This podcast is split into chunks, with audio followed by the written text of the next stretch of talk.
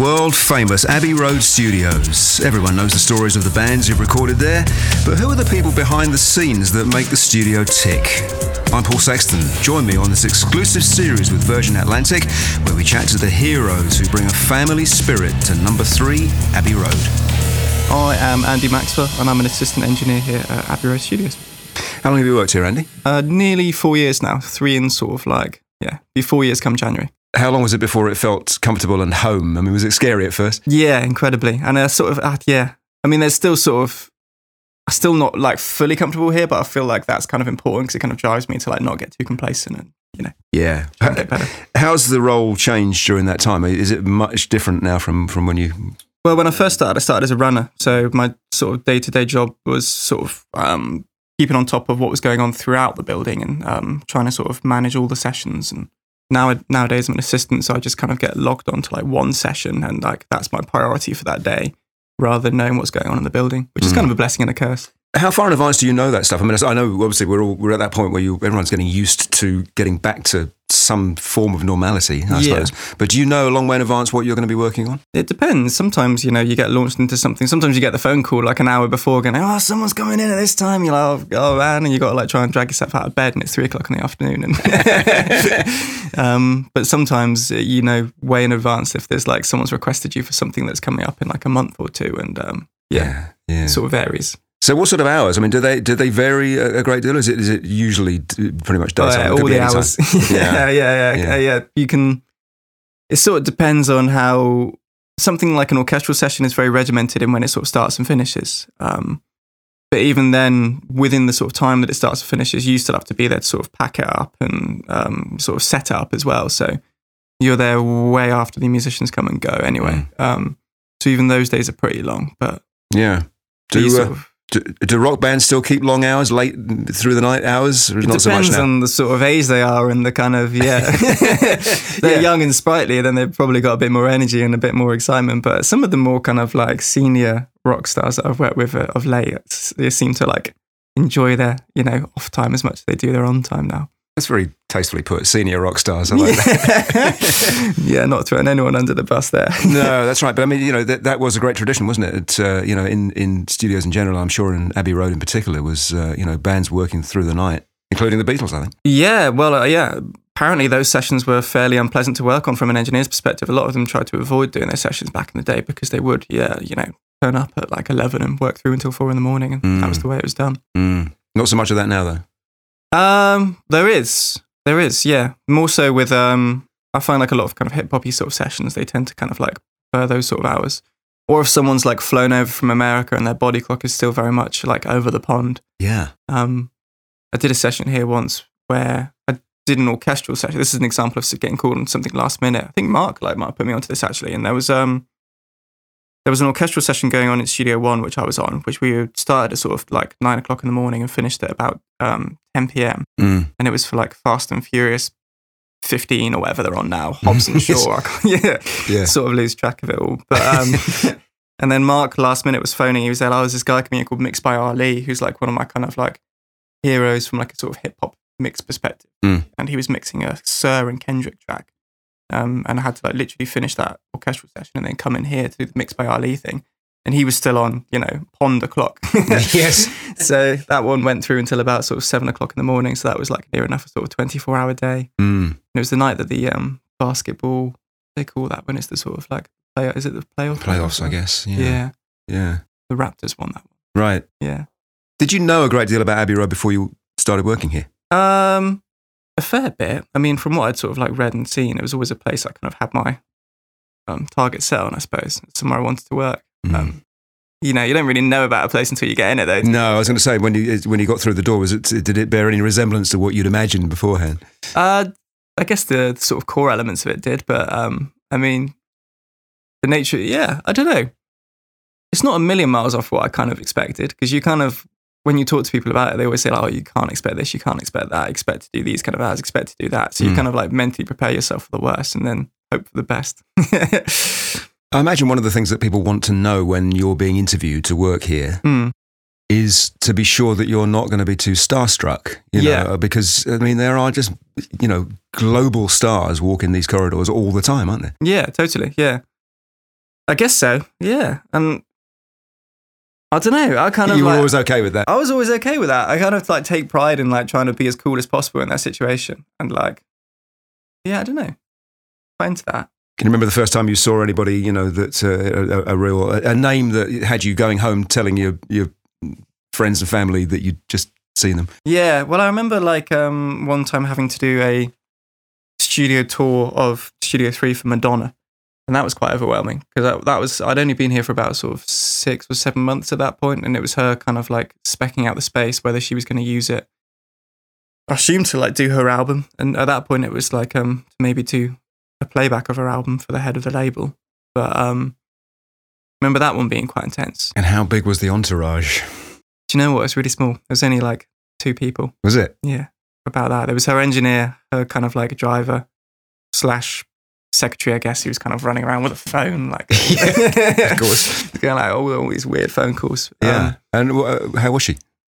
she was cool. She didn't. She did sort of like she thought the Studio Three wasn't loud enough, which is funny because that that gets fucking loud. Yeah. there. you know, she like basically turned the speakers all the way up and was there like. No, it's not loud enough. And then everyone else in the room was there with like bleeding ears, you know, like, really? But um, yeah, she didn't end up using the space in the end. So, you know, maybe we should have made it louder. Made it louder, that's right, yeah. But I mean, she probably, part of why she would have been here checking the place out would have been she would have known the history and, you know, I'm sure she was quite sort of, uh, uh, not, not in awe, but, you know, certainly very impressed by what she saw. Oh yeah, yeah. I mean, that's one thing that's always quite cool about this place is you get to see.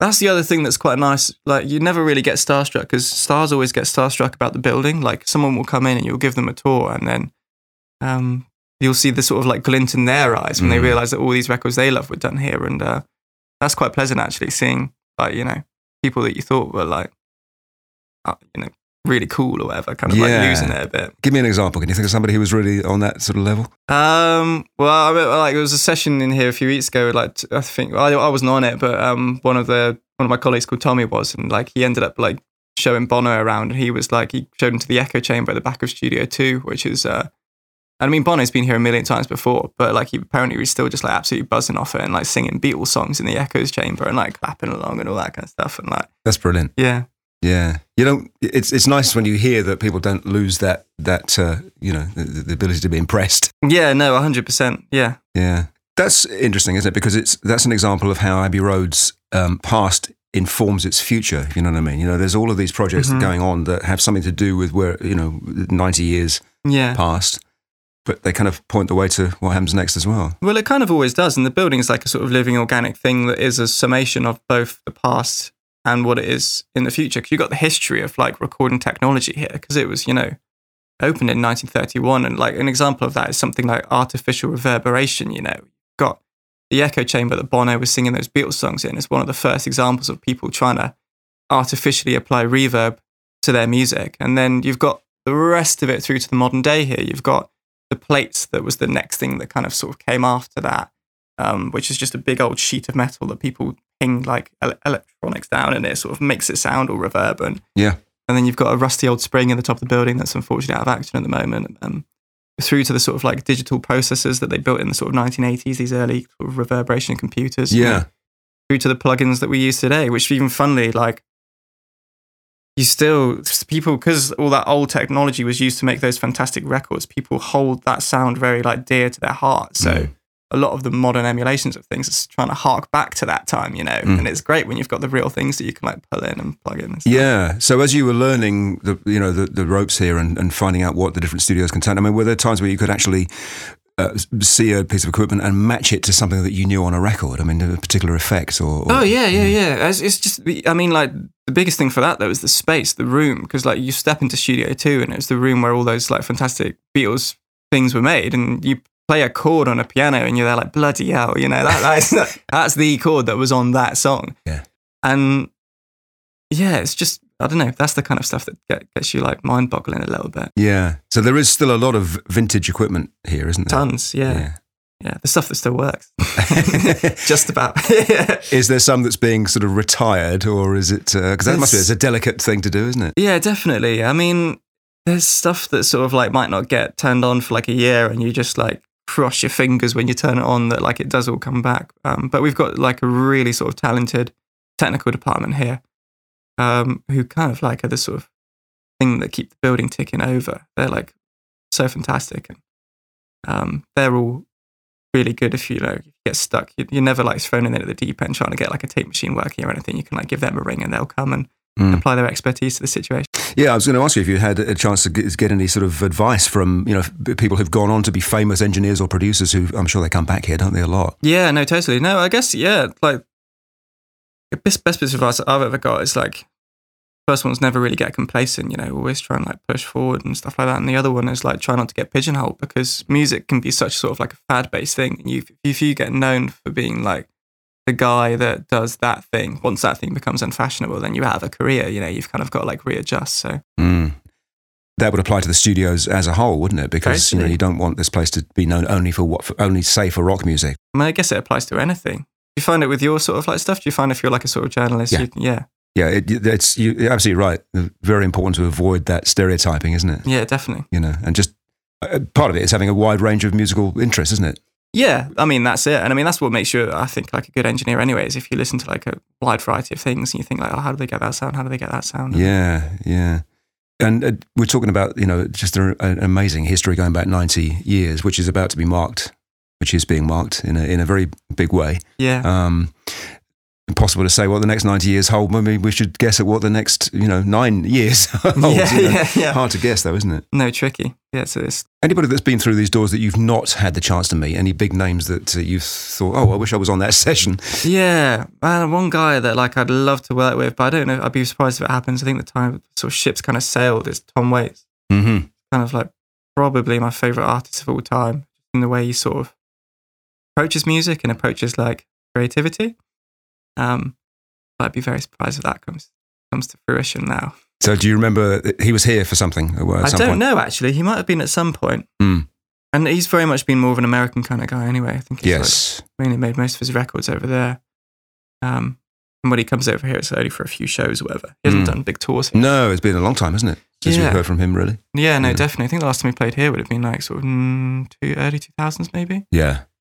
But, it's, you know, he's almost the exception because at some point, most major artists around the world have been through these doors, haven't they? Oh, yeah, yeah, yeah. It's kind of like a bucket list thing for most people, isn't it? I mean, he may well have come through the doors. I'm not sure. Someone might have to find that out. Mm. Um, yeah. yeah. Can you remember the first time you walked over the zebra crossing? I have to do a zebra crossing question. I'm sorry. Do I remember the first time I walked over the zebra crossing? Probably, yeah. Probably when I came for my first interview, which I didn't get. Oh, really? yeah, yeah, yeah. so you have bad memories of zebra crossing? Yeah, I really screwed up my first interview. It's funny. They sat me down and they were there like, "Oh, what would you want to be doing?" And sort of like, it was the studio manager, and she was like, "What do you want to do in sort of like thirty years?" And I was like, "Oh, I'd love to work in the studios and then become a mastering engineer." And she was like, "Why the fuck do you want to be a mastering engineer?" and I was like, "Oh, for God's sake!" Like, and there went that job. So that was the wrong answer then. That was the wrong answer. Yeah. Fortunately enough, they gave me another chance two, two or three years later. Oh, for a completely different, you know, a, Yeah. whole new setup. A whole, A whole new setup. It was a different boss. Didn't remember me. Yeah. She doesn't remember me now, which is nice, which is kind of cool. So But you know, it's a couple of years since I've been here, probably a bit more than that actually, uh, for obvious reasons. And um, Mm. you know, it's changed a lot. You know, I mean, the basic Yeah. layout of, of the you know the entrance and so on may be the same, Mm. but you know where we are now in the in the gatehouse and just every other you know lots of other places around the around the property are, are different. there's lots of new spaces, aren't there? Yeah. It's kind of exciting. It opens Yeah. it to like a lot of new people to kind of come through the doors. No, that's like- right. But then it needs to be that way and, and be ever changing, doesn't it? Because you know it's it's one thing being an institution, but Yeah. if you're not moving with the times, then you've had it, haven't you? Totally. Yeah, Yeah. yeah. All about adapting. Yeah, that's right. Well, Andy, great to talk to you. Yeah, fantastic. Thank Good you. Good luck with the next thing. What's up next for you? Uh, well, today we're doing some sort of Disney theme parks ride thing. Should be a laugh. Right. Yeah. And then I'd, I'll, I'll be honest with you, I've just got back from sort of 10 days holiday, so I'm not as in, into my sort of schedule as I should be. Yeah. But um, yeah, I'll get there. Enjoy it. Thank you. Thanks, Andy. No, cheers. Bob. Nice one. Take care. Abbey Road Studios enjoying 90 years in operation. If you enjoyed this, then why not check out our other episodes on Virgin Atlantic Vera.